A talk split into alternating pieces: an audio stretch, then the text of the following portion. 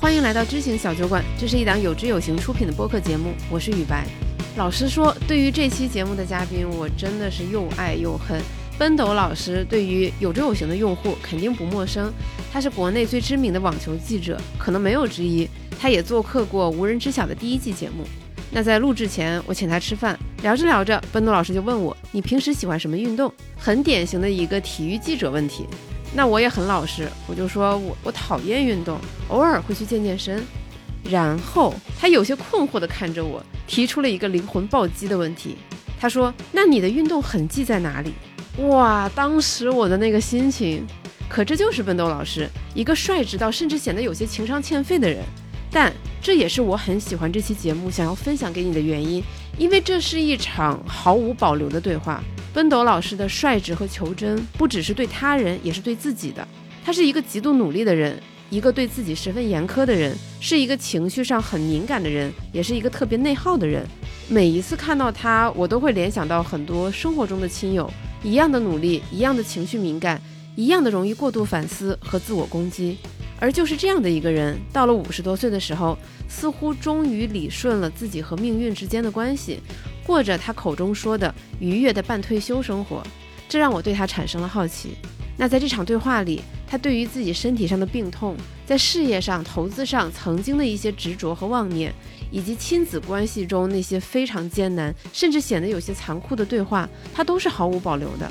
你会听到一个年过半百的人如何直面生活的真相，如何全然接受生活给予自己的一切，以及他做好了准备迎接命运所有的安排。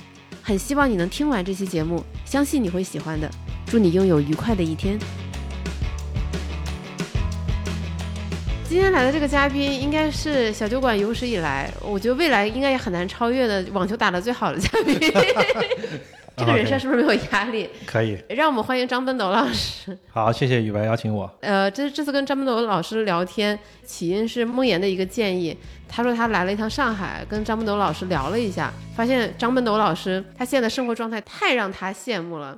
就是一种他理想的能把工作和生活平衡的很好，又从中找到很多愉悦的这样的一个半退休生活。我是一九七零年生的，我今年五十二岁，再过几个月我就将迎来五十三岁的生日。但是我感觉好像正是从五十岁左右开始，我渐渐活出了一个我不认识的自己，一度觉得自己可能是那种，呃，不开心的人格吧。哦，我感觉好像我最近几年的生活的幸福感确实还挺强的，就是可以傻到有时候在走路的时候想想都嘴角上扬的那种状态。当我意识到这点以后，都会提醒自己不要这么愚蠢而肤浅，就是那那种感觉。我觉得我很难描述这种感觉。一方面好像比之前的，相比于年轻时候的紧张和焦虑，显得更加放松和舒展一些。但是另外一方面，好像仍然保持着可以继续学习的能力，我感到非常的幸运。我还记得第一次见奔斗老师是三年前，那个时候还在有知有行的第一个办公室。对，我去你们那儿玩。对，那个时候应该是疫情刚过了半年多，当时奔斗老师浑身燃烧着这个学习投资的这个热情和渴望，求知若渴。在我们办公室，就是拉着梦妍，我当时小雨还在吧？对，在。对，然后大家聊投资，聊了一个下午。梦妍还给我看了一张照片，是你疫情在家的时候看完的那些投资相关的书籍。我感觉应该起码得有个一点五米厚，那也没有，一米厚，一米厚差不多。对，大概几十本吧。我抱着我所有看过的那些书，拍了张照片。但是我我感觉这在这刚才我说的放松和舒展，其实其中也包含着我对投资的态度。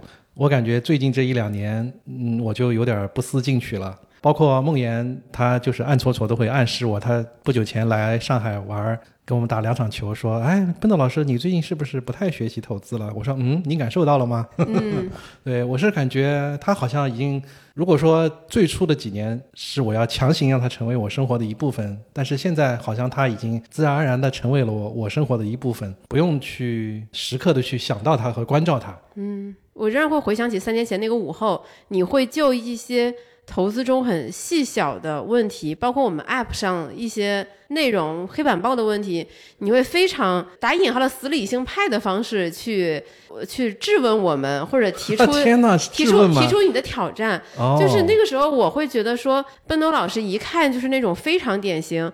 生活很用力的人，会很努力的工作，很努力的生活。我觉得这也是我们在生活中见到的非常多的，就是非常典型的一个中国人的一个这样的一个样本。就是你对任何事情你非常的认真严肃，你从不敷衍不懈怠。但是就像我这次见你，包括梦妍跟我讲他前段时间见你那个状态，我就我就觉得很有趣。您您到了五十岁之后放松下来，松弛下来了，我就很好奇这个转变是怎么发生的。嗯，我觉得第一次转变是来自于我四十三岁那年。虽然现在想起来，我也不想让大家觉得我很抓嘛，觉得它是一件多么大的事情，也只是因为我被确诊了青光眼而已。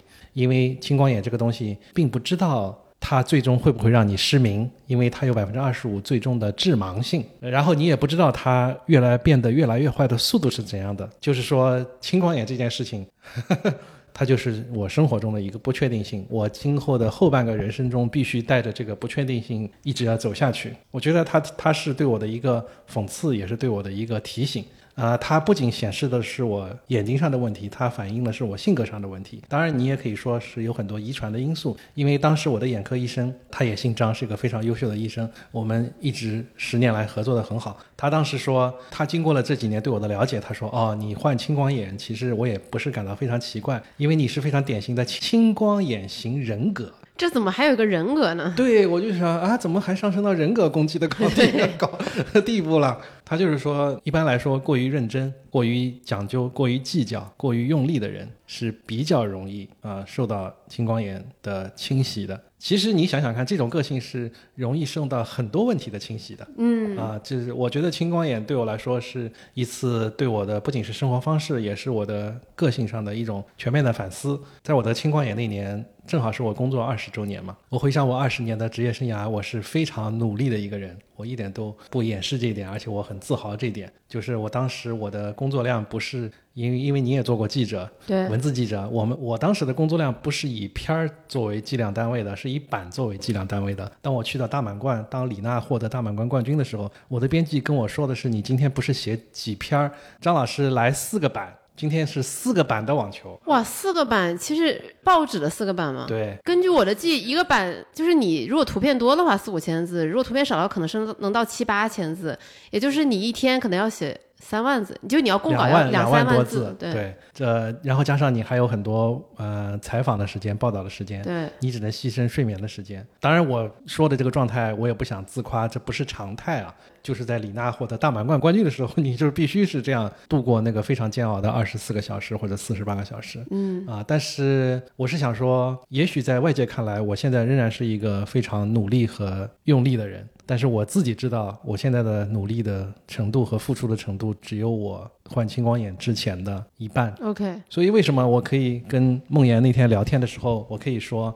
啊，如果我要到你们小酒馆录个节目，是一个什么选题呢？因为像我们这种做媒体的人，第一个就是要把选题定下来，对吧？这是一种天然的习性。我是想说，我可以，我可以聊一个叫做漫长的半退休状态才是最好的人生状态。OK，因为我当然现在还没有退休，甚至还没有半退休，但是我觉得从心态上来说，我已经进入半退休的状态十年了。嗯，就是我可以饶过自己。嗯，我是一个曾经看到任何球员都要上，或者是看到想到任何选题都舍不得不去把它写出来的那种记者。但是我现在就会想啊，少写一篇又怎样呢？啊，今天不发微博又怎样呢？这个礼拜小红书一条都不发，那又怎样呢？不会改变我什么。所所以以前你比如说新的一周一觉醒来，你脑海中其实是有一个 to do list，就有一个代办清单的。就我这周可能要写几篇，我有几个选题，我要发多少条微博，我要做多少小红书。是，我是那种怎么说呢？我我自己总结的，刚才叫青光显型人格，那是我的眼科医生给我总结的。我自己总结，我叫说明书型人格。你可以想象吗？就是当我买到任何一个小的东西，电器或者生活用品，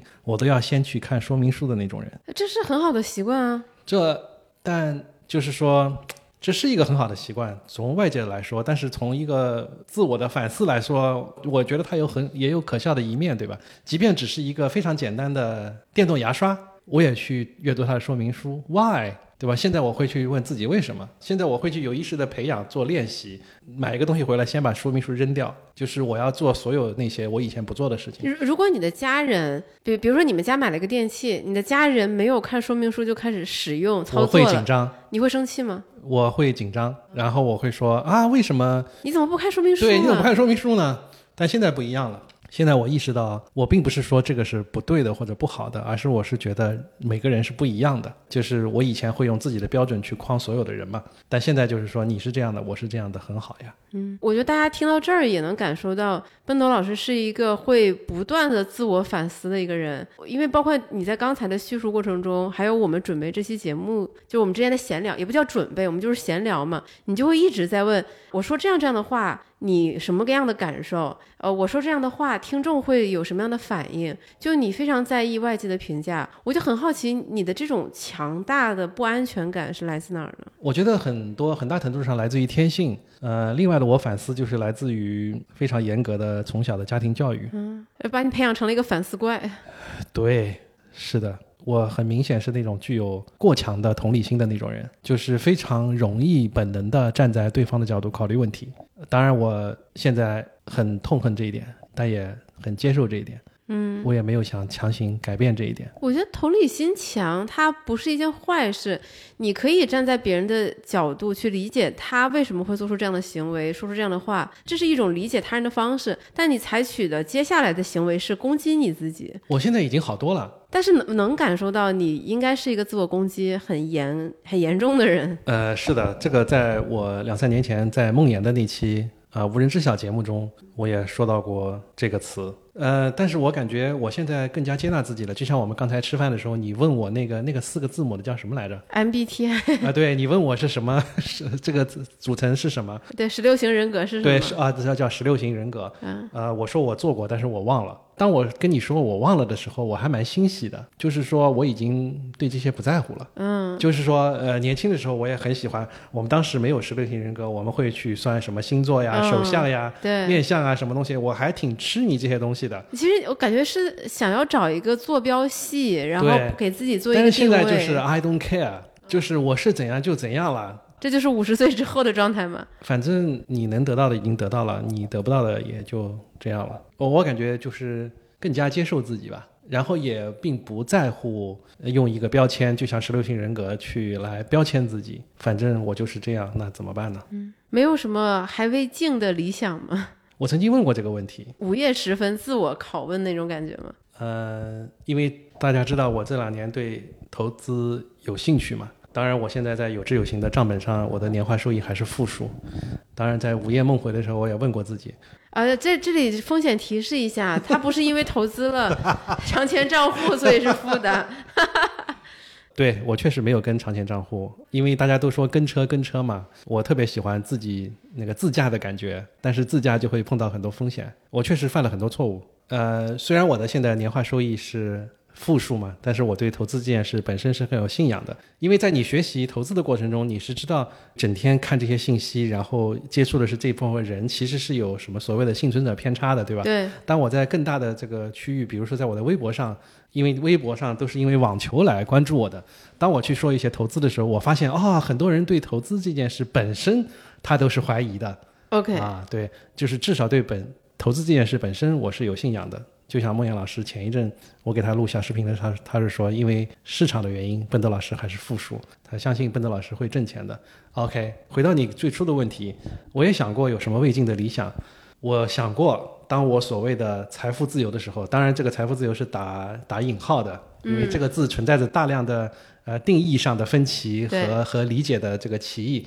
我就是说，当我有一天不再那么呃焦为钱而焦虑的时候，我想过什么样的人生呢？我突然意识到，当我有一天如果不为钱而焦虑，我其实仍然愿意过我现在的生活。当我意识到这点的时候，我还是觉得自己很幸运的。嗯。嗯，这个幸运一方面来自于我的努力，当然很大的幸运是来自于这个时代给予我们的红利。比如说我们国家在过去几十年的高速的发展，比如说当我在干这个职业的时候还没有我这个职业，然后我第一次去奥运会就跟了一块奥运会的双打的网球的金牌，嗯，包括我们国家这么多年网球项目的发展，包括成为大满贯冠军啊什么各种，所以我觉得啊，我是时代的恰到好处到来的时代和我个人努力的共同的结果。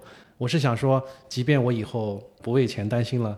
我仍然愿意去大满贯赛事，仍然愿意去跟这些球员聊天，仍然愿意去写写一写他们。就是可能听众听到这里会觉得说，我也愿意去大满贯，我也愿意跟他们聊天。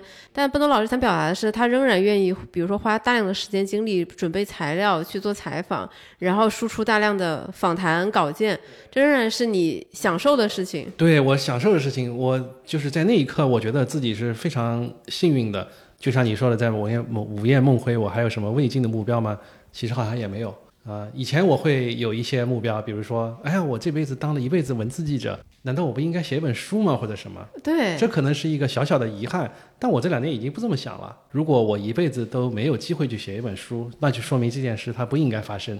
嗯啊，如果我这辈子有机会去出一本书，它一定会在。最合适的机会来到我的面前，就是宇宙还没有发来信号，对我就照常的干我自己愿意干的事情就好了。我想说的是，当我意识到在我不用为钱工作，而我依然愿意干我现在工作的时候，我是觉得从职业上来说，我是非常幸运和感恩的。嗯，但最早成为一个网球记者，他肯定是有很多运气的因素。就像同批跟你进媒体的那些同事们，大家肯定是跑。不同的赛事，不同的条线嘛。你有没有设想过，说你当年如果是没有去做网球，你大概会去做什么？啊，我现在不做这种设想，反正我就做这个了。就是人到了五十岁之后就不做这种设想了，对吗？做这种设想了，何必呢？呃，但是你做的这种设想，我完全能够理解，因为我以前的时候，当我这一行做的很成功的时候，很膨胀的时候，我做过这样的设想，我就说啊，我好厉害啊！就是说我做别的也一定也一定行，exactly 就是这句话。我要是跑 NBA，对吧？也能跑成。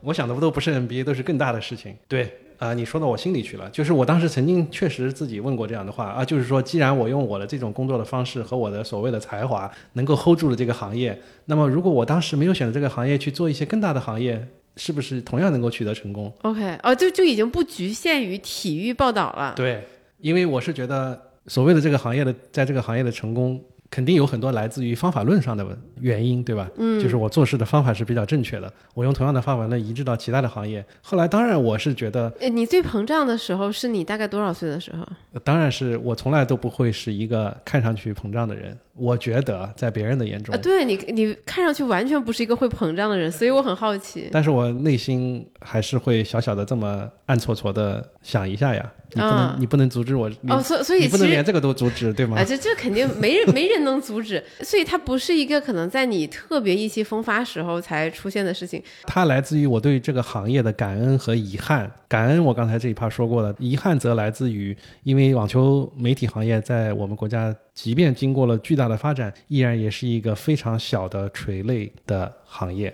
我有时候会觉得，I'm too big to be contained，就是我会觉得这个行业太小了，它无法装不下你这尊大佛。也也说这话实在是太让人讨厌了。对，但是我会去不由得这么想，但是。在过去这十年中，我已经完全不这么想了，而且我会觉得我当年这么想是多么的愚蠢啊和无知。我会想，我是一个如此幸运的人，以我仅有的才华，我恰巧在很年轻的时候踏进了一个我特别擅长的行业，并且我也一直没有去脱圈，因为那些愚蠢的我同样可以干好其他事而进入其他的行业去自寻死路，我就这么一直待下来了，并且你这样是不是有点刻薄？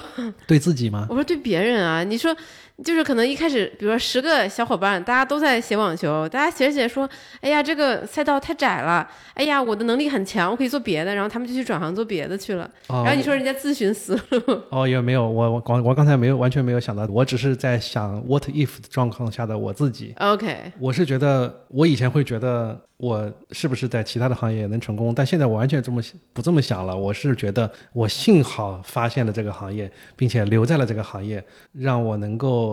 支撑我现在还算过得去的生活，以及它能够给我巨大的成就感和愉悦。那你在过去二十多年的从业生涯中，没有想过转行吗？呃，想过，但是一直都没有一个非常好的机会出现在我眼前，而且确实我也非常喜欢网球这个东西。我天天跟他在一起，我就很开心。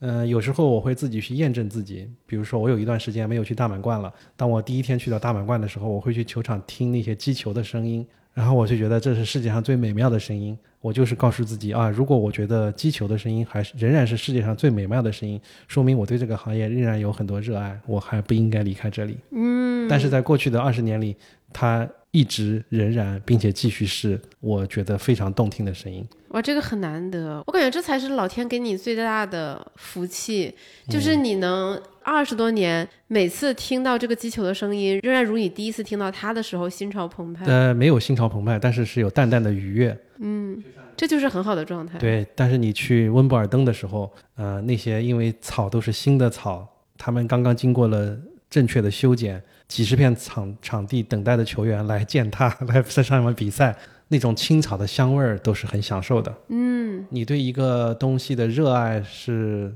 怎么去描述呢？是感官呀，是那些身影，是那些气味，是你看到的那些图像，仍然觉得你那么的享受其中。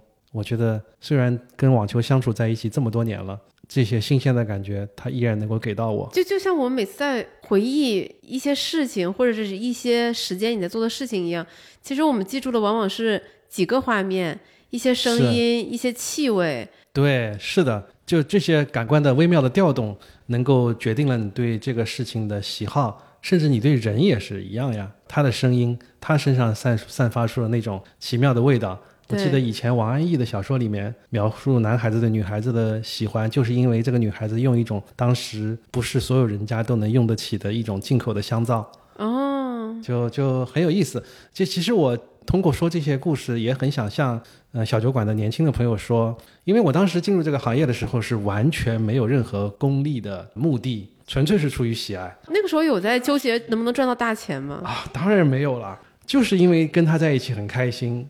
就像你跟哪个男孩子、女孩子在一起很开心一样，你会去想到他家有没有多少钱啊，或者是他长是吧？就是这种功利的问题。我当时想写网球，就是因为我觉得好像我在写作上有一点点小小的天赋，嗯，然后网球又是一个我那么喜欢的东西，那么我把这两个 combine 在一起，它不就是世界上最适合我的工作吗？你是你是多多大岁数意识到这件事的？我是二十七岁开始写网球的，当然其实当当时都不叫写，因为我们当时既没有球员，也没有在中国举办的赛事，我都是看很多英文的东西，然后其实是一种类似于编译的角色，我是从这个开始的。嗯啊、然后增加了对我对网球的理解。我想续回刚才我说的话，就是说，这是否也是一个启发？是不是当人出于真正的本心去做一件事情，我们总是说不忘初心嘛，这就是我的初心，对吧？是不是人只有在抛弃了很多功利的考虑的初心的路，才能让他走得更为长久？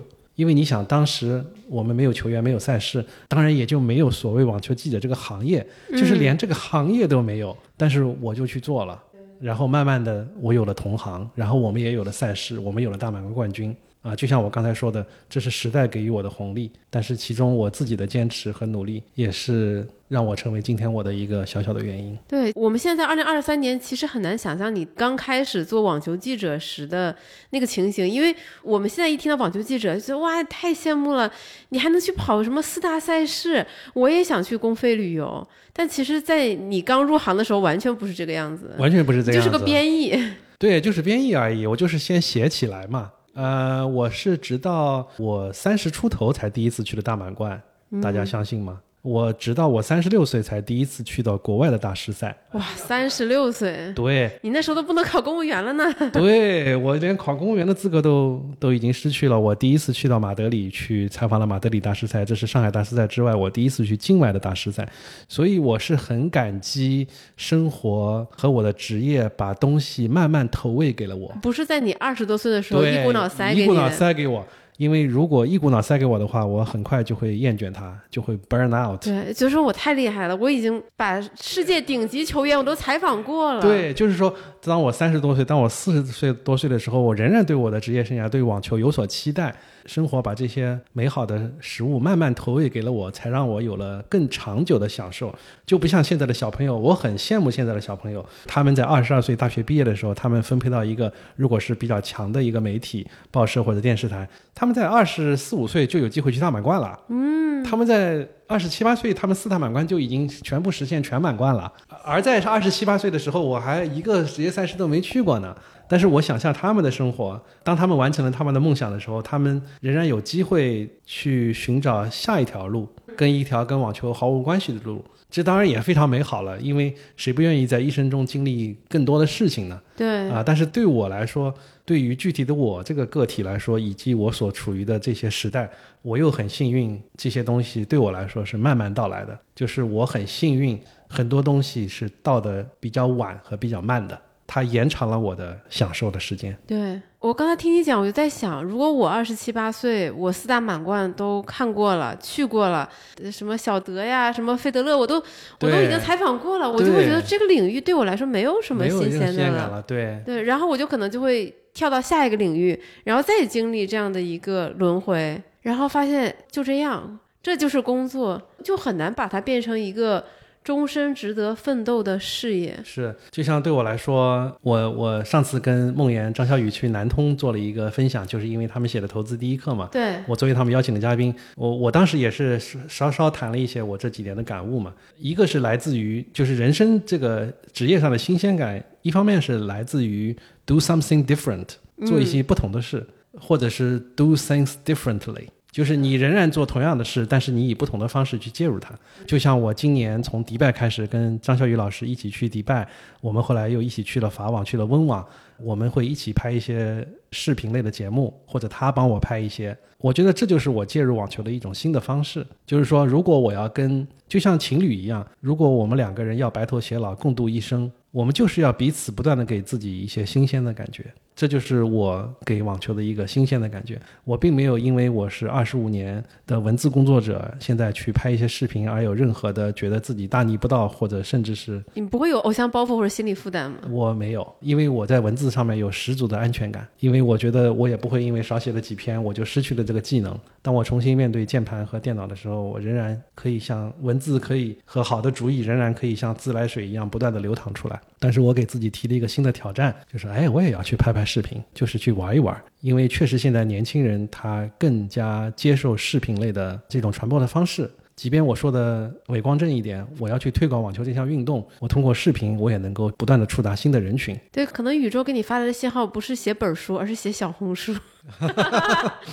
对，这可能也是一种信号。我很难想象，在你过去二十多年中，你没有职业倦怠吗？虽然老天给你的这些好东西，它来的比较慢，它最终还是会在你，比如说四十多岁的时候，就彻底实现。你也去完了四大赛事，你也采访了所有世界最顶级的球员。是的，我觉得，呃，宇白不愧是做了一百期对谈节目的人，就是你对人的这个情绪把握的还是很准。他正是你刚才说的四十多岁，我迎来了我的倦怠期。而且有那么几年是相当倦怠的，一方面是对身体的摧残和折磨，因为我们要不断的生活在旅行和时差中。嗯，我记得有一年我连续跑了三项赛事，当我跑到第三项比赛的时候，我的头发就是轻轻一拔，它就掉下来了。这应该已经说明你的免疫能力已经很低下了。嗯，我当时吓得就半途退赛回家休息了。另外一个这种倦怠就来自于不断的重复，就是别人都会说啊，你整天环球旅行，什么跑四大，就像你刚才说的那样。对，其实看上去我们的生活很精彩，其实我们是不断的去到相同的城市做相同的事情。嗯，当然你是面对不同的球员和不同的比赛，它给你有限的新鲜感。但其实我们的工作中，什么爱好和激情在成为工作中都是。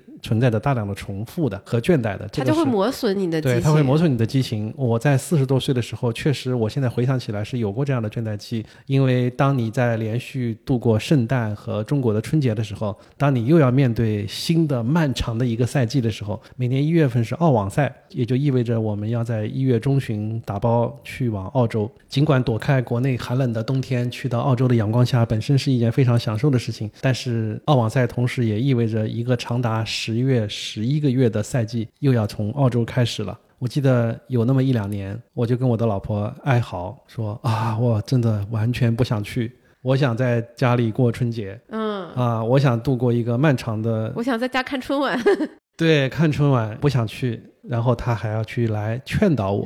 给你做心理按摩。对心理按摩，我也不想把自己描述成一个对于网球有着什么几十年热情的一个一个人，我不想给大家传递这种假象。的确，我也存在过存在的倦怠感。那么这个倦怠感是怎么消除的呢？其实好在我的工作中还是有很大的自由度。当你觉得你已经快耗尽的时候，你就少跑一点；当你又有恢复了这种新鲜感的时候，当你觉得击球的声音重新愉悦的时候，那你就多跑一点。没有一个很明显的转折点吗？或者是一些我是想说，有一个非常大的转折点，就是口罩这三年。OK，就他对我的生活、我的职业和我我对生活的看法都产生了巨大的改变，因为它就是一个漫长的强行的暂停键，让我把这一切都停下来了。因为我以前的生活是这样的，呃，每年十二个月，大概有四个月，最疯狂的时候有四个半月，甚至五个月是在环球旅行，或者在中国赛季的各个城市旅行，去跟随网球赛事做报道。那么其他七八个月，我可以在家里过比较自由和休闲的生活。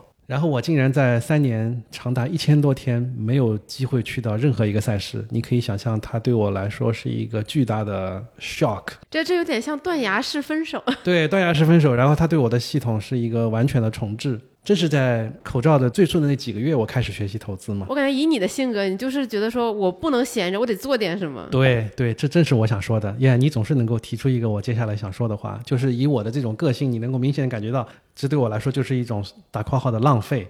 虽然我现在回想起来，任何一个浪费都不会被浪费，嗯啊，但是就是正是在那个时间开始，在这个疫情刚起的那个股市大跌的时候，我的基金经理让我把手上所有的基金全抛掉了，啊，这很快就被证明为是一个非常错误的观念，对吧？在有知有行的这个投资的教育系统里面，那样一个时间是应该加仓的呀。啊，这，这个还是要根据大家个人的情况来，但是对我来说，我当时的操作就是把所有的基金全抛掉了，然后他很快在就是客一两个月户经理疯狂给你打电话，然后你就全都清掉了。对，然后我非常听话，从小就是一个非常听话的人。然后后来你跟他还有联系吗？我还有联系？，我我不是一个随便骂人的人，但是我跟他表达了我的不满，但是他也从他的角度，他说在那种非常充满不确定的情况下，即便再来一次，这也是他会做的操作。我相信他也是一个非常优秀的人，他后来还被调入了私人银行做投资经理了。只有一个在工作中做的比较出色的人才会调入私人银行，对吧？所以我对他并没有个人的怨气，我是觉得遭受了这次损失，正好是一次契机，让我去学习投资。甚至让我去认识了孟岩和张小雨这种投资界这么好的朋友。我是觉得他完全改变了我，而且他治愈了我的所有的职业的倦怠。为什么我今年会去法网和温网连续去两个比赛呢？因为这两个大满贯期间只有三周的间隔，我必须在法网之后回中国休息一会儿。再去伦敦开始我对又一轮时差的忍受，为什么呢？就是因为我好像又重新充满了劲头。因为在疫情来前的那几年，我都已经挑挑拣拣了。我去了法网，我就不去温网；我要去温网，我就不去法网，因为连续两个大满贯实在太累了。你这么说，我觉得，我觉得不只是听众，包括我都觉得很嫉妒。就是你有这个挑选工作的权利，但是这个挑选工作权利，又仔细一想，又是你过去几十年那么拼命换来的。因为你通过你的努力，你在这个行业内有了足够的建树，有了足够多的威望，所以你可以选择你更想去做的工作，然后同样以高质量交付你的成果。可以这么理解，就像我说的，咱们这期的主题可以是漫长的半退休才是最好的人生阶段嘛。就像我一开始说的，青光眼它真的确实很大程度上改变了我的人生态度，让我稍微学会了舒展和放松。另外的话，从职业本身来说，我也非常感激我的就职单位，以及你刚才说的，我通过这么多年自己的努力，换来了我一些职业上的自由度。哎，像网球球员，他一般的职业寿命有多少年啊？呃，因为科技的发展，然后对对人体的这种密切的呵护已经达到了毛孔级的级别，所以现在你可以看到球员打到三十五岁还在巅峰。之前的话，到了三十岁都已经开始考虑退役的问题了是的，啊，但是现在竟然，比如说像费德勒或者大威，他们可以打到四十岁朝上。我对我觉得非常厉害。是，但是就是说我有时候会想，当个别球员 拒绝我的采访申请的时候，我就会想，OK，whatever，你的职业生涯不会有我长。呃，这这是一个非常好的心理安慰的方式。对，小小的心理安呃鼓励自己一下因为。因为我平时有时候会看一些电竞嘛，因为电竞选手他的职业生涯基本上就是十七岁到二十五岁。嗯对，对你过了二十二三岁，其实就算老将，就这种我会觉得挺伤感的。，对，因为你也在媒体做过，你知道我们国家媒体的氛围，就是当一个记者他做的很出色的时候，做到二三十岁，他就会转岗，转成编辑，对，或者是从所谓的呃走上领导岗位。其实对于记者行业来说是一个非常大的损失，因为当他走上领导岗位或者成为编辑的时候，他可能正式离开了。也许是他一辈子所能干的最好的一个行业，嗯，因为并不是每个人都擅长当领导或者编辑的，他可能就是特别擅长做记者，你在解释你自己吗？嗯，我不知道，还是刚才说的那句话，就是当我超过五十岁的时候，我已经不再多想假设类的问题了，就是我走过的路是什么样子，那么就是什么样子。那你过去几十年肯定也有这种转岗或者是往上走的机会，但你没有选择。并没有很多，OK，我也很幸运，好像我的生命中没有出现这么多必要性，没有这么多动摇你的这些对，没有这么多机会 对，没有动摇我的机会，而且也没有动摇我的可能，嗯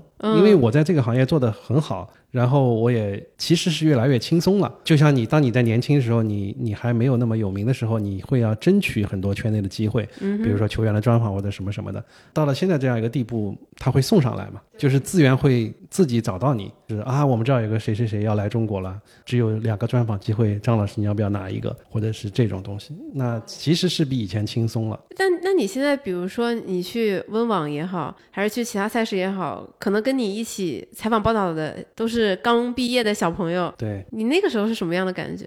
我觉得首先不要把我们行业想成是一个很大的行业，嗯，啊、不像投资界或者怎样。其实我们一个大满贯在前方的记者，中国记者满打满算加起来也就十几个吧，包括电视台啊、视频类的。另外的话，我也觉得我不介意去分享我的这些感悟和资源，就是当我有什么机会的时候，我看谁合适的时候，我会让大家一起或者什么。只有这个行业变大了，所有人才会受益，那么那些真正有才华的人才会长久的留在这个行业。是其实这对行业是好处的。我想你也有相同的感悟，在投资界嘛。对我，我前面讲了嘛，就是我平时会看一些电竞比赛，电竞选手的职业寿命其实是非常短的，而且就是当我关注的时间越长，我越会觉得体育赛事这个东西还蛮让人伤感的，蛮残酷的。因为他最后只有一个冠军，百分之九十九的人都要成为失败者，都要成为 loser，最后都会以眼泪来结尾。对，你就想那个大满贯的单打是一百二十八个人参加，那么就是一百二十七个人是以失败者的角色离开这座城市是的。这样一想，真的很残酷。我在想啊，尤其你刚才讲，你三十六岁第一次出国去马德里参加赛事，后面四十多岁的时候，你你可能甚至一年你要跑三个赛事，那家里人不会有意见吗？嗯、是的，我很幸运，这个讲起来挺俗套的，也很幸运有一个非常支持我的太太和一个从小不那么出很多乱子的孩子。那你这么多年的那种不安全感和对确定性的追求，会影响你的育儿观念吗？会不会对你对小孩的要求特别高？应该是，但是正因为我有强烈的自省精神，我非常，我非常不断的在十几年内提醒自己不要这样，因为我因为我是这样被教育起来的。我并不是说我对我的父母还是很很有很多感激的，他们给了我良好的教育、健康的身体和健全的人格，对吧？然后就要跟一个但是了。对，但是一定有一个但是，而且是一个巨大的但是，就是说，在我回想起来，我性格中的很多弱点和我的不安全感和我的生活中的不快乐，是因为在一种比较强压的家庭的所谓的知识分子家庭中成长起来所造成的，所以我非常的去提醒自己，不要把这些东西再来一遍。这样说可能对我的父母太大逆不道了，就是我会用他们教育我的方法的反面去教育我的孩子。明白。这样才能够给我安全感，他不要成为下一个我。所以这个目标达到了吗？我觉得还好，我孩子比较放松和淡定，这可能是一代人的特色吧。他从小都被我们嘲讽为叫“差不多先生”，呃，你如果有机会见到我的孩子，你去说“差不多”，你喊他“差不多先生”，他会笑的，因为这就是我们家的一个梗。因为我们从小都会觉得他不够努力，就是以我们这一代人的要求，嗯，他不够努力，他不够这个咬牙坚持，他就是什么事情做的差不多就 OK 了，八十五分 OK 很好了呀，我也没有在我们班很差呀，就是这样的。那你们也没有鸡娃是吗？我们算是不太激的，我们奥数上了一个月，他不喜欢我们就停了。很少有在上海这样高竞争的城市找到几乎没有上过奥数的孩子。那这这个确实很难想象，但我觉得也是因为你们给他提供了很多心理安全感，所以他他能够表达出我不喜欢，我不想上了，然后他觉得这样是 OK 的，他知道他的爸妈能接受这个事情。是，那我也不想把自己作为一个育儿的典型，因为像我们这种独生子女家庭，每个人就只有一次机会，对，你也并不知道什么才是最好的方式。你你也不知道小孩的优秀和你的努力对有更多大的关系，还是因为运气，纯粹是中彩票。对对，而且我们的孩子也明显不是那种特别优秀的孩子吧，比如说呃很鸡的啊，会很多特长去参加谷爱凌那种人。对，参加比赛得奖的不是的，我们就是一个挺普通的一个孩子。包括他现在上大学，他录取的也是一个他当时的保底校，当时还有点哭哭啼啼去的，觉得自己没有上到更好的学校嘛。当然，他大学一年级过得也很开心。我是想说，对我们来说，我们始终抓住一点，就是跟孩子的和谐的关系是我们家庭中最重要的。嗯，就是如果有一个东西去破坏了这一点，那么觉得就是得不偿失的。就是我们非常高兴的是，孩子现在跟我们相处的非常好。然后我们有一个群叫“伐木类”。就是经常是因为我的有很多同龄的朋友会跟我说，哎呀，我们家孩子不跟我交流，嗯，整天给他打钱，他就说，嗯，好的，收到或者什么的。但是我们的孩子会在群里面，有时候他话很多，我们都嫌烦，就他会去说啊，呃，这学期我们选了什么课，他会去跟我们讲他怎么追他的女朋友。哦。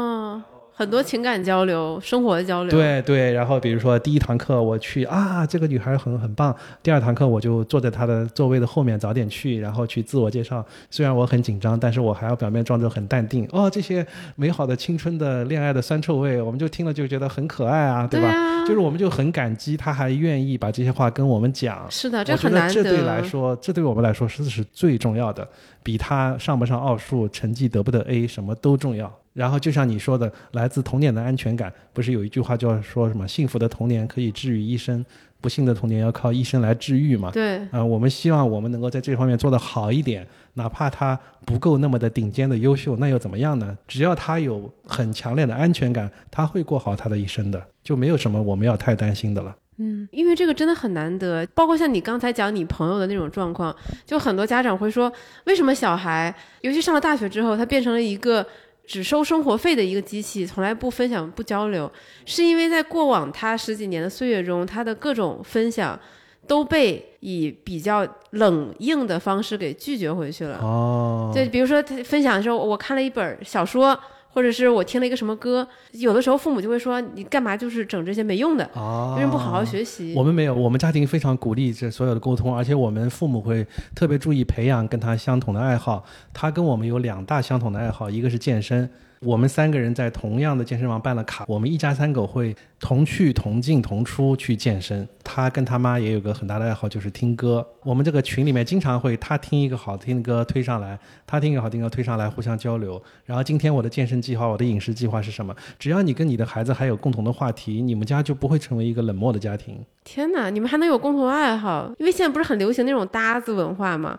想找一个很好的健身搭子或者听歌搭子都很难。你们居然在家里就能实现这个？是是是，我觉得就是有意识的培养一些，而且而且拉回主题，毕竟你们是有知有行的这个 播客节目。对呀，我我们谈点谈点投资的吧，就是在两年前。不不，这这这个我这个我想再延延展一下啊。OK。对，因为因为我们一直说投资是为了更好的生活，而且之前其实我们小酒馆请过很多嘉宾，有谈自己的育儿理念。大家都说是希望自己的孩子是快乐的，基本上所有嘉宾都说，我对孩子的唯一要求就是希望他快乐，然后我绝对不会激娃。但是他们说这话的时候，他们年纪都很小，他们的孩子大概都都是几岁，最大的应该不超过十岁。OK。然后我们对于他们的这些表态都会充满怀疑，就我相信，我相信我们的听众也有这种怀疑。我觉得我们都会想说。等你孩子上小学，你可能就不这么想了；等你的孩子上初中，可能就不这么想了。但是你看，你的小孩已经快二十岁了，你就是这样一直践行的。我觉得这个榜样特别棒。就是说，相比于你刚才说的那些朋友，可能我正是因为我跟我的太太比他们年龄更长一点，我们会思考一个更本质的问题：就是生命中是什么是最重要的？生命中什么是最重要的呢？奥数的成绩重要吗？然后你毕业于什么学校真的那么重要吗？就是你去上了一个全美前二十的学校和前五十的学校，它对你人生会产生本质的影响吗？我们会去想哪些是重最重要的？最重要的就是健全的人格和良好的个性，以及与人相处的能力。可能它是能够确保你这一生走得平安顺遂的一个很重要的因素。那么我们就去确定去培养它。就像我刚才说的，我特别有意的去弥补当年我从我的父母那里没有得到的教育，我会给到我的孩子，包括这些深度的沟通，包括一些投资的技巧。在一两年前，我就让他去开他的账户，当他只有十六七岁的时候，账户去买东西，而且呃买这个投资的标的。嗯，而且我我看过他的投资标的，如此的乏味，就像有志有行的长钱账户。我还教育过他，我说作为一个十八岁的年轻人，你竟然买了这么多指数，竟然买了这种 这种东西，对，这么乏味的东西，对这么乏味的东西，你就没有想到买过个股吗？买一点激动人心的东西，在年轻的时候多犯一点投资的错误，以确保这些可怕的错误不要在你更多钱和更老的时候来到来。那他怎么说？呃，他就嘟嘟囔囔说一些他的理由呗，因为我会让他看有意识的看一些书，我还让他下载了你们有知有行嘛，嗯，啊、就是在一周前我我们全家进行了一次和钱有关的非常认真的谈话，这个主题叫做你去国外上学这第一年花了父父母多少钱，这么艰难的对话吗？非常艰难的对话，算出来的数字是六十万，对，就是把我也吓一跳，把他妈和他自己也吓了一跳。他听到这个数字，我感觉他都变得非常严肃。嗯，啊，因为我说这六十万如果不花在你身上，我可以去买多少股票和基金、啊，确实确实可以实，开个长钱账户。我说你四年下来要花到家里二百五十万，你想一想，我这个不是说把生活的压力抛给了你，我是说因为你已经十九岁了，你出国留学花这么多钱，是我们三个人必须共同面对的一个话题。你作为男子汉，你要承担起你的责任。他当天晚上就在我们的群里面发了个截屏，他申请了他们学校食堂和健身房的工作。他说我要去打工了，OK，证明对他还是有所触动。那我就很开心。我我不是这个这个情景，我想象一下觉得很可怕。就我爸我妈如果来找我，然后很严肃的跟我讲说你这一年花了家里多少钱，我我第一反应会是我爸我妈在。他其实是在委婉的责备我花太多钱，我就有一种很强烈的负罪感。我并不介意把这个负罪感灌输于他，因为我觉得他作为一个成年人是可以承受的。首先，他是一个，我希望他成为一个内心强大的男性。另外的话，他再过几几个月他就二十岁了。二十岁这意味着什么？大家都说中国的父母是非常残酷的。我那天看到一句话非常好好好玩，对，就是对中国孩子来说，人生的第一场残酷的 PUA 全部来自于自己的父母。呃，也网上有这样的也、话，确实是这样。但是中国的父母同时也是这样最仁慈的。他愿意为孩子倾尽所，有。倾尽所有。我说你，你现在在国外上学，你周边打听打听，不是那些中国的孩子，我说你打听打听那些本地的孩子，很多都是背负高额贷款的。对他们都是背了贷款来上大学的，父母是不给钱的啊，或者是他们当他们四年以后本科毕业的时候，他们的贷款可能有。十几万美元要靠他们今后慢慢还。我说你要对中国式家长的这种很多方式是要啊付出是忍受的，但是对于我们的另外的这种这种付出，你要是要感恩的。嗯，我我刚刚在想，站在小孩的角度，嗯，他不是小孩了，他没有这个没有这个前提。站站在孩子的这个角度，其实我我觉得人都是趋利避害的，他都希望你能无条件的爱我，但是你又又不要从我这里索取很多。但我觉得我们家给他的爱，我们我我是很有自信，他能够感受到我们父母对他的爱的。对，就是一码归一码。对，所以我并不害怕让他感受到来自父母的这些所谓的残酷，因为我觉得他能够承受他，并且他也应该就是残承受。酷的，对啊，因为因为离开了这个家庭，出了家庭这个新手村，没有人会无缘无故的给你投资这么二百五十万，对，然后以获得一份根本就看不清的未来。你教他进入社会的第一课，就是认清你读书真正花费的成本，以及谁在承担这个成本。是的，然后包括他这个考上大学，考上大学，他的外公给了他可以说吗？十万人十万人民币，OK，然后我就是让他全部投到投资里面去。不能自己随便花了，必须投资。对对对，然后我说你再去开一个这个美股账户，从你的这个零花钱里，比如拿两趴两千美元，去买一些基金或者 TLT 什么这种东西。我就是说，这个十万人民币和你两千美元就是你呃两两两边的这个投资账户的一个起点。我还让他记账，但是他没有记，他觉得他现在账目很简单，不用记。Anyway，就是说投资这一课是我那代人从小缺失的一课。对啊、我是觉得我从五十岁开始才认真的开始学投资，我希望他不要五十岁，他从十五岁就开始。嗯，他在小时候我就给他看那个叫什么小狗钱钱什么这些，然后看比较浅浅显的书，然后开始一些自己的实践。因为我我还沉浸在你跟我说上周你们这个家庭会议的震撼当中，因为其实我之前在小酒馆的节目里有讲过，我记得那一期节目叫做。我真希望读书时我知道的财务知识。哦，我记得我在那一期里就说过，我非常后悔我在读本科的时候没有去拓展、去实践怎么样去赚钱，因为那个时候就真的是心安理得享受父母打的生活费，因为那个时候对钱就是没有概念的，因为父母会不忍心把压力传导给我，虽然他们背负着非常大的压力，上要养老，下下要养小，，真的很不容易。对，这这会让我作为一个小孩，就是那个时候心里觉得自己是小孩，对钱这个东西没有概念，对赚钱这个事情没有意识。就是如果能再走一遍的话，其实我是特别希望他们告诉我，他们承担的经济压力有多大，他们每个月为我付出的这些钱，可能占他现金流的多少。那样的话，我就会有意识的说，那我去思考有没有什么是我可以去做。我能不能去赚钱？有哪些事情是我可以做的？然后从中是可以赚到钱的，对的，我更多的跟现实产生连接。在我一周前的这个家庭会议中，我除了给他算这个账之外，其实我还把我们家庭的财务的全景，我也没有不介意去展露给他。OK，我说你爸、你爸、你妈生命中只是一是是两个只能赚一些小钱的人。我们并不是一个什么什么样的家庭。你父亲为了挣到一百万，他必须付出什么什么样的劳动，而这一百万中的六十万，咵叽一下每年就夯夯到你头上去了。而我们家的房贷还有多少？什么什么，我都跟他说了。OK，啊，我希望他对这个家庭的财务有一个全景，然后以及他这每年六十万对于我们这样一个家庭意味着什么。对，虽然很残忍，但我觉得这个东西很必要，而且很重要。就就是太太现实了。就因、呃因为作为一个十几岁的年轻那我觉，得，作为一个即将二十岁的年轻人，他有什么理由不面对现实呢？对去生活在父母为他营造的童话中呢？我跟他说了，你现在一个月在学校吃饭什么什么多少钱？他说一千美金。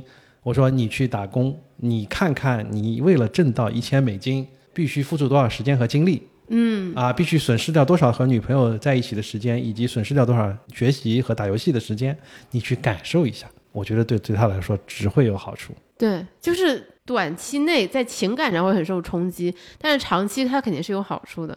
对他不仅申请了校内的工作，他还去申请了校外的 Chipotle。Chipotle 是一个非常好的股票，对吧？嗯，是 Bill Ackman 的重仓股。你你看，我还是有点小的知识储备的。就他还去申请了 Chipotle 的工作，他说没有回音，可能他们现在不需要。但是他说校内的食堂和校内的健身房已经给他回馈了，要回去做那个 interview 做面试。因为我说你天生一周要去六次健身房，你去申请一个工作不好吗？然后他就打听了，哦，为了我在健身房当教练，我要去考什么什么证，那要花很多钱。他说我现在去申请前台的工作，先介入。嗯，我觉得很好呀。这个就其实就是一个你慢慢进入社会和你对，跟社会产生更多连接。对求职实习的一个一个一个很好的这个融入点、啊。对，然后他很快就会发现说，在校内打工赚钱太慢了，然后他就会思考怎么样赚钱更快一点。对啊，他去打听了呀，他说哦，这个我们的最低时薪是一小时十五美元。他就会算啊，嗯他说啊，如果我一星期要做十小时的话，就是一百五十美元。这不是我说的啊，这是他前两天说给我听的。他说我一星期如果能够工作十小时，我可以赚一百五十美元，那么一个月就是六百美元。嗯哼，他说六百美元也也许就可以把我吃这个东西，我可以自给自足了。对，这很好呀，但是我跟他说啊，十小时不是一个很 很短的数字啊，是，也就意味着你，比如说周六周日每天要花五个小时，他会损失大量你学习的时间、约会的时间。约会的时间，对，你要想清楚。那我觉得在这些思考和过程中，他不就是成长了吗？包括这些残残酷扔在他脸上，他不也成长了吗？然后你在工作中，你还不断的和当地人有交流，你还学习如何如何与他人相处。我觉得没有任何坏处，除了一点看上去有点残酷之外。而且就是像之前我们节目里，我们另一个主播小杨也说过嘛，他就说，就真的赚到钱的那个感觉非常好。对我跟他说了，嗯，我跟他说了，啊，天哪！难道我要说一些更隐秘的事情吗？在我一两周前跟他家进行了家庭谈话中，我甚至进行了自我的心灵剖析。你刚才说的就是自己赚的钱那种成就感是无法替代的，对对吧？我就跟他说，呃我说你爸爸当年在上大学的时候，那个时候是八十年代末九十年代初，中国和中国人的家庭都还挺穷的，但是已经有一些刚刚开始富起来的中国人家庭已经开始有钱了。我说我的同学中已经开始陆续有同学开始穿一种叫做旅游鞋的东西，你知道旅游鞋吗？嗯，那是我们当年的一个时代的印记，就是一种皮质的鞋子。对我们当时没有见过那样的鞋子，白白的，非常好看？皮质运动鞋，皮质运动鞋，当时我们还在穿的什么所谓的那种什么军用的鞋，嗯，那种绿绿的那种鞋。我说当时我也很想拥有一双呃旅游鞋，但是我知道我的父母没有这个钱给我买旅游鞋。我说我人生中的第一把网球拍是七十块钱，是我攒了好几个月能攒出来的。因为我当时在南京大学读中文系，我每个月的生活费都是七十元，因为我的父母就生活在南京。我说我周末没钱了或者想攒钱了，我就回家蹭两天饭，我总能攒出一副钱来。我攒了三四个月，攒出了我人生第一把网球拍七十元，但是我始终没有办法去 afford 一双这个旅游鞋。我工作的，我第一份工作第一个月工资几百块钱，我就去买了一双旅游鞋，这像是对我父母的一种宣告和甚至是报复，虽然很残忍，但是我觉得通过我自己努力买买了一双鞋，我就觉得很开心。当然，我跟我的孩子说，呃如今这么多年过去，我觉得我当年那么想是多么的错误啊！因为我的父母给了我很多我应该无比珍视的东西，对。而我当年却因为我没有得到一双旅游鞋而对他们心有怨念。但人总要走过这个阶段，我跟我的孩子说，当我跟你说今天我们说的这样的情况的时候，你会觉得你没有生在一个像你周围的富二代那样的家庭，而对我们有什么怨念吗？他说没有，他说我从小好像并没有说想得到什么而得不到。啊，我说确实，我说我希望，呃，你在我们家庭是这样一个孩子，就是在你人生的十八年，你不会因为这个钱这个事情而感到窘迫，嗯，但是在你十八年之后，你成人之后，你要去为钱而感到烦烦忧，你不要把这些所有的烦恼全抛在你父母的身上，我觉得这对我们很不公平。我说你应该去尝试着去打打工，哪怕不是说在钱上面获得巨大的收获，但是你会感受到你自己挣的钱和你父母给的钱，这种花起来感觉是完全不一样的。对，哇，我我觉得这其实是一个非常好的话题，就是你怎么样真正让一个孩子变成一个成人。因为从小我们受到的教育和我们感受到的都是父母对你就是无条件的爱，但是当你十八岁了，当你成人之后，你就会你要意识到，没有什么东西是真的无条件的。对，就之前因为你还小，所以你活在一个父母、老师、整个社会给你编织的这样的一个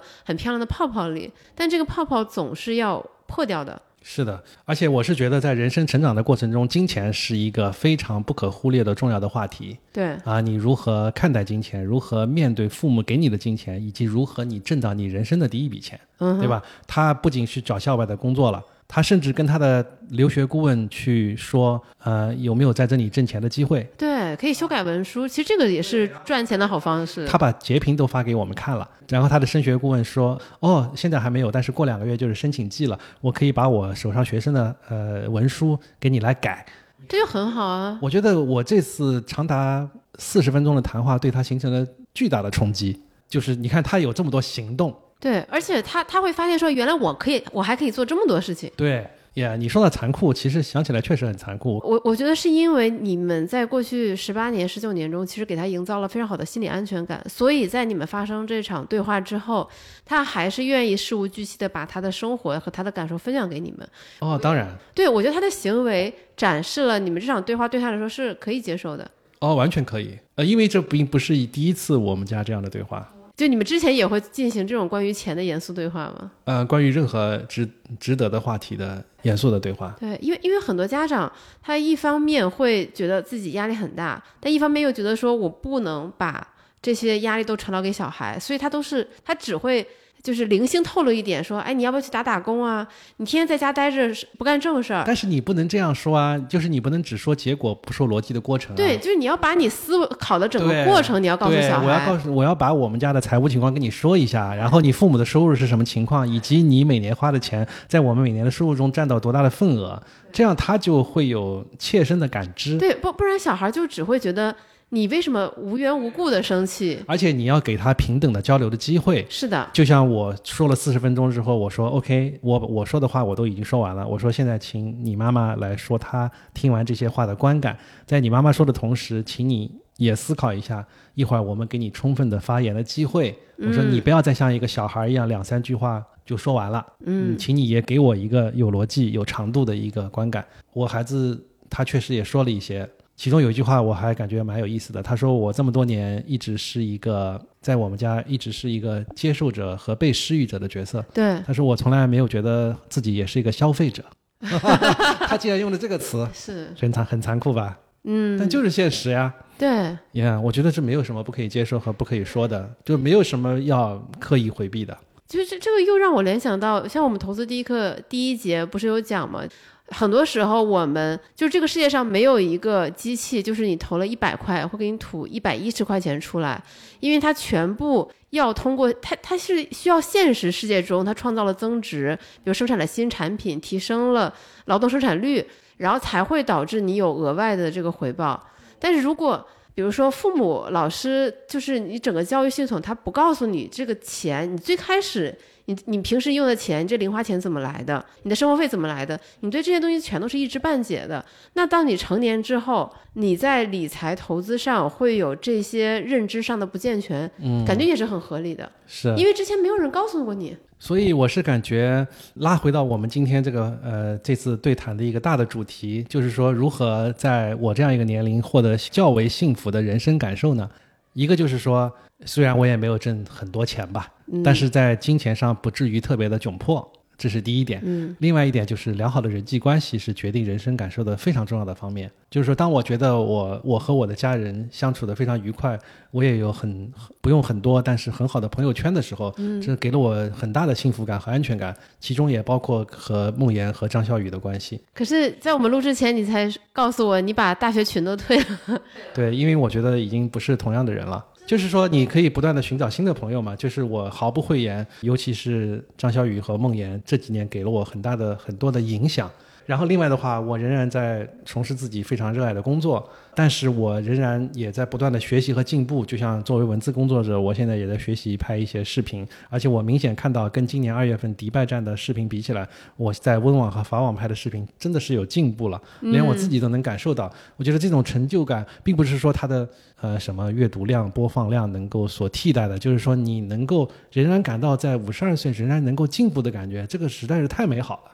嗯。而且你不是那种非常刻意的去追求这种进步，对我就是觉得，如果你的人生中有这么几样，如果再加上还算健康的身体，那么你还有什么好抱怨的呢？对我我在你小红书发的这么多视频里，我印象最深的还是你们一家三口健身的那个视频。哦，是吗？对，就感觉特别让人向往，就是一家三口大家都有相同的兴趣爱好，然后还可以互相鼓励、互相激励、互相启发。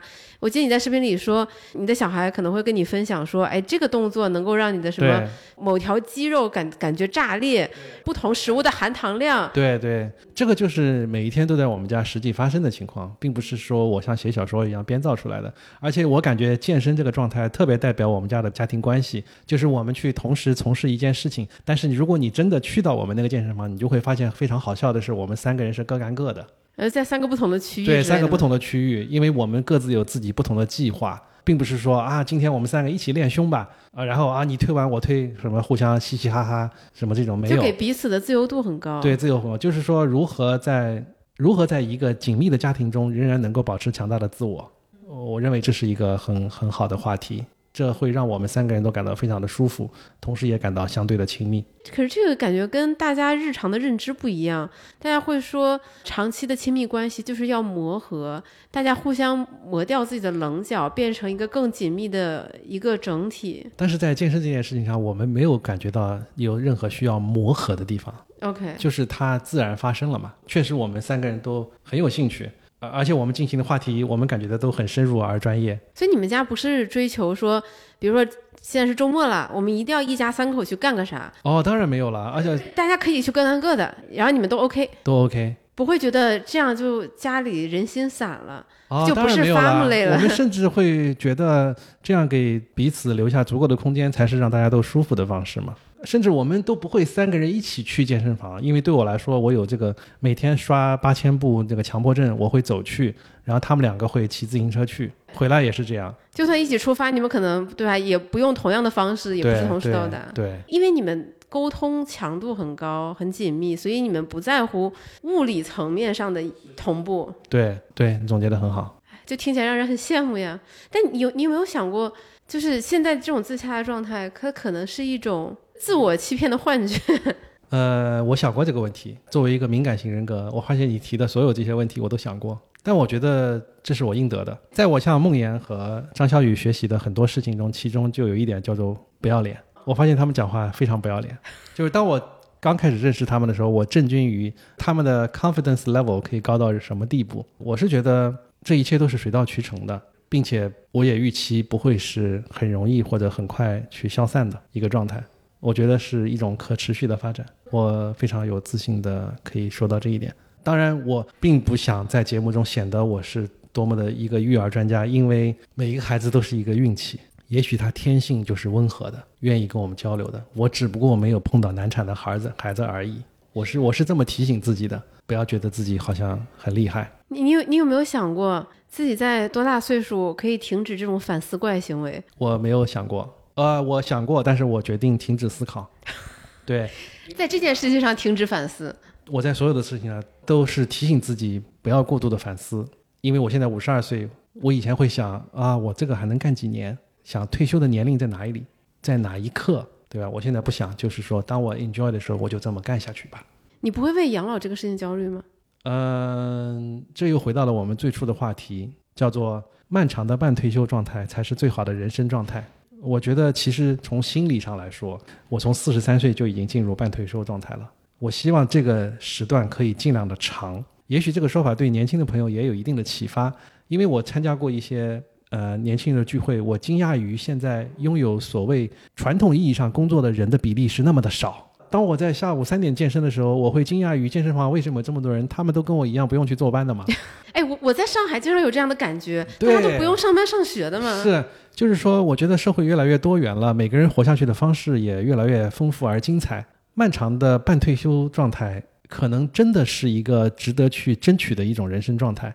就是说，你仍然做着自己喜欢的事情，你仍然和周边的世界和人发生着密集的交往，让你保持新鲜感。不对这个社会脱节，但与此同时，你也充分的放松和舒展，以至于你不需要每一个动作都拼尽全力、面目变形、动作走样。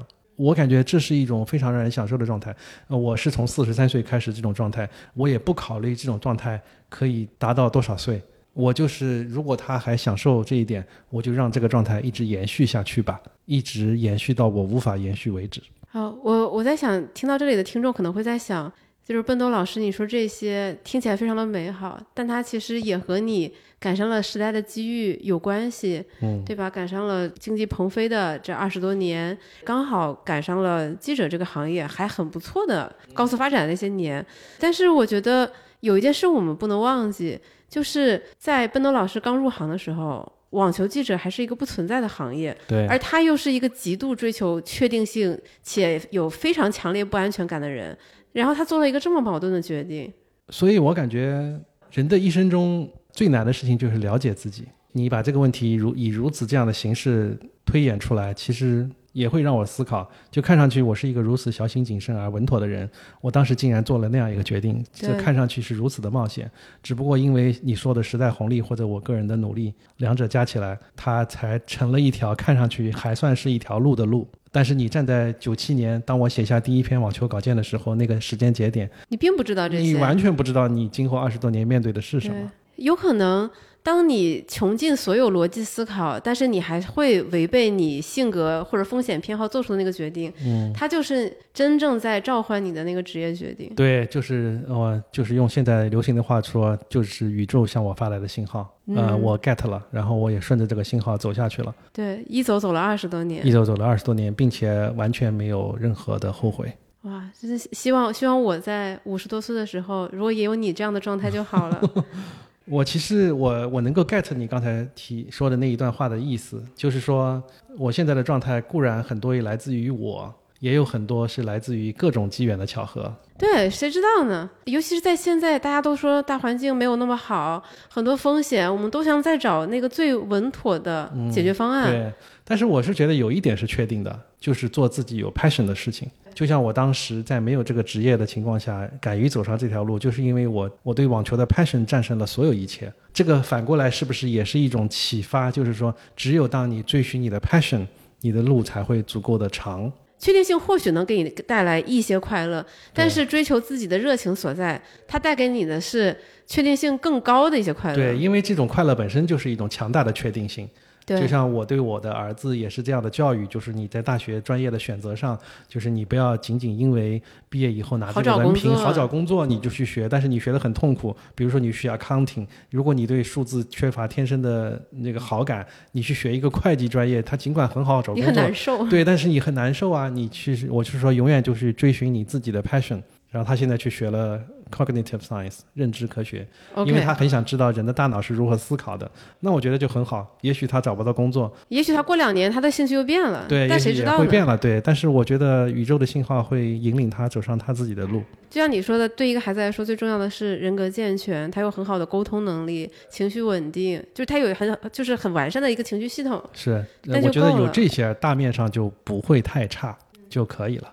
对我，我为什么说你是一个很让我觉得很理想的状态？不是说你拥有的财富级别，不是说你拥有一个很融洽的家庭关系，嗯，而是我觉得你让我看到了一个人真正做好了准备去迎接命运的任何安排。对我感觉好像现在就是说，当你三四十岁的时候，你还会想啊，五十多岁怎么办？好老啊什么的，反而是这几年在五十岁朝上的时候，觉得好像。好像心情很安定，好像生活中也没有特别大的困扰。但是你说这种大大小小的烦恼总归是有的嘛？对，每个人都逃不了。但是好像没有特别本质性的烦恼去天天困扰着你，就是生活变得还挺享受的。就会让你更期待自己的五十五岁、六十岁。但是我你会让我感觉到你在非常期待你的五十五岁、六十岁。我没有期待，没有期待吗？因为五十五岁、六十岁肯定从身体状况来说，肯定是不如现在。对，不如现在的，这没有什么好期待的。我就是说，降低你对生活的任何期待，就是它来就来了嘛。嗯，拥抱命运给你的任何安排。呃，是的，我确实现在对未来和对过去想的都比过去少很多。就是活在当下是一句说起来很容易，但做起来很难的事。但你真的做到了？也没有做到，但是我比以前接近了一些，我只能这么说。争取每天都比前一天接近自己心里坚持的道理多一些。那我觉得这就是特别好的一种状态。对啊，就是享受每一刻啊！就像今天，今天出来吃一个午饭，对吧？不油腻，聊聊天。嗯。然后我们又来到茶社聊聊天，我聊得也很开心，我很开心今天度过这样的两三个小时。那我觉得今天就是不差的一天。对，今天就是一个很好的一天，我也学到了很多。非常感谢奔斗老师，希望每一天都是很好的一天。但是也同时要承认，生命中一定会有很坏的一天。那天到来的时候也没有什么好的一天和坏的一天都会变成昨天，都会过去。谢谢奔斗老师，那我们这期节目就到这里啦，谢谢大家的收听，我们下周再见。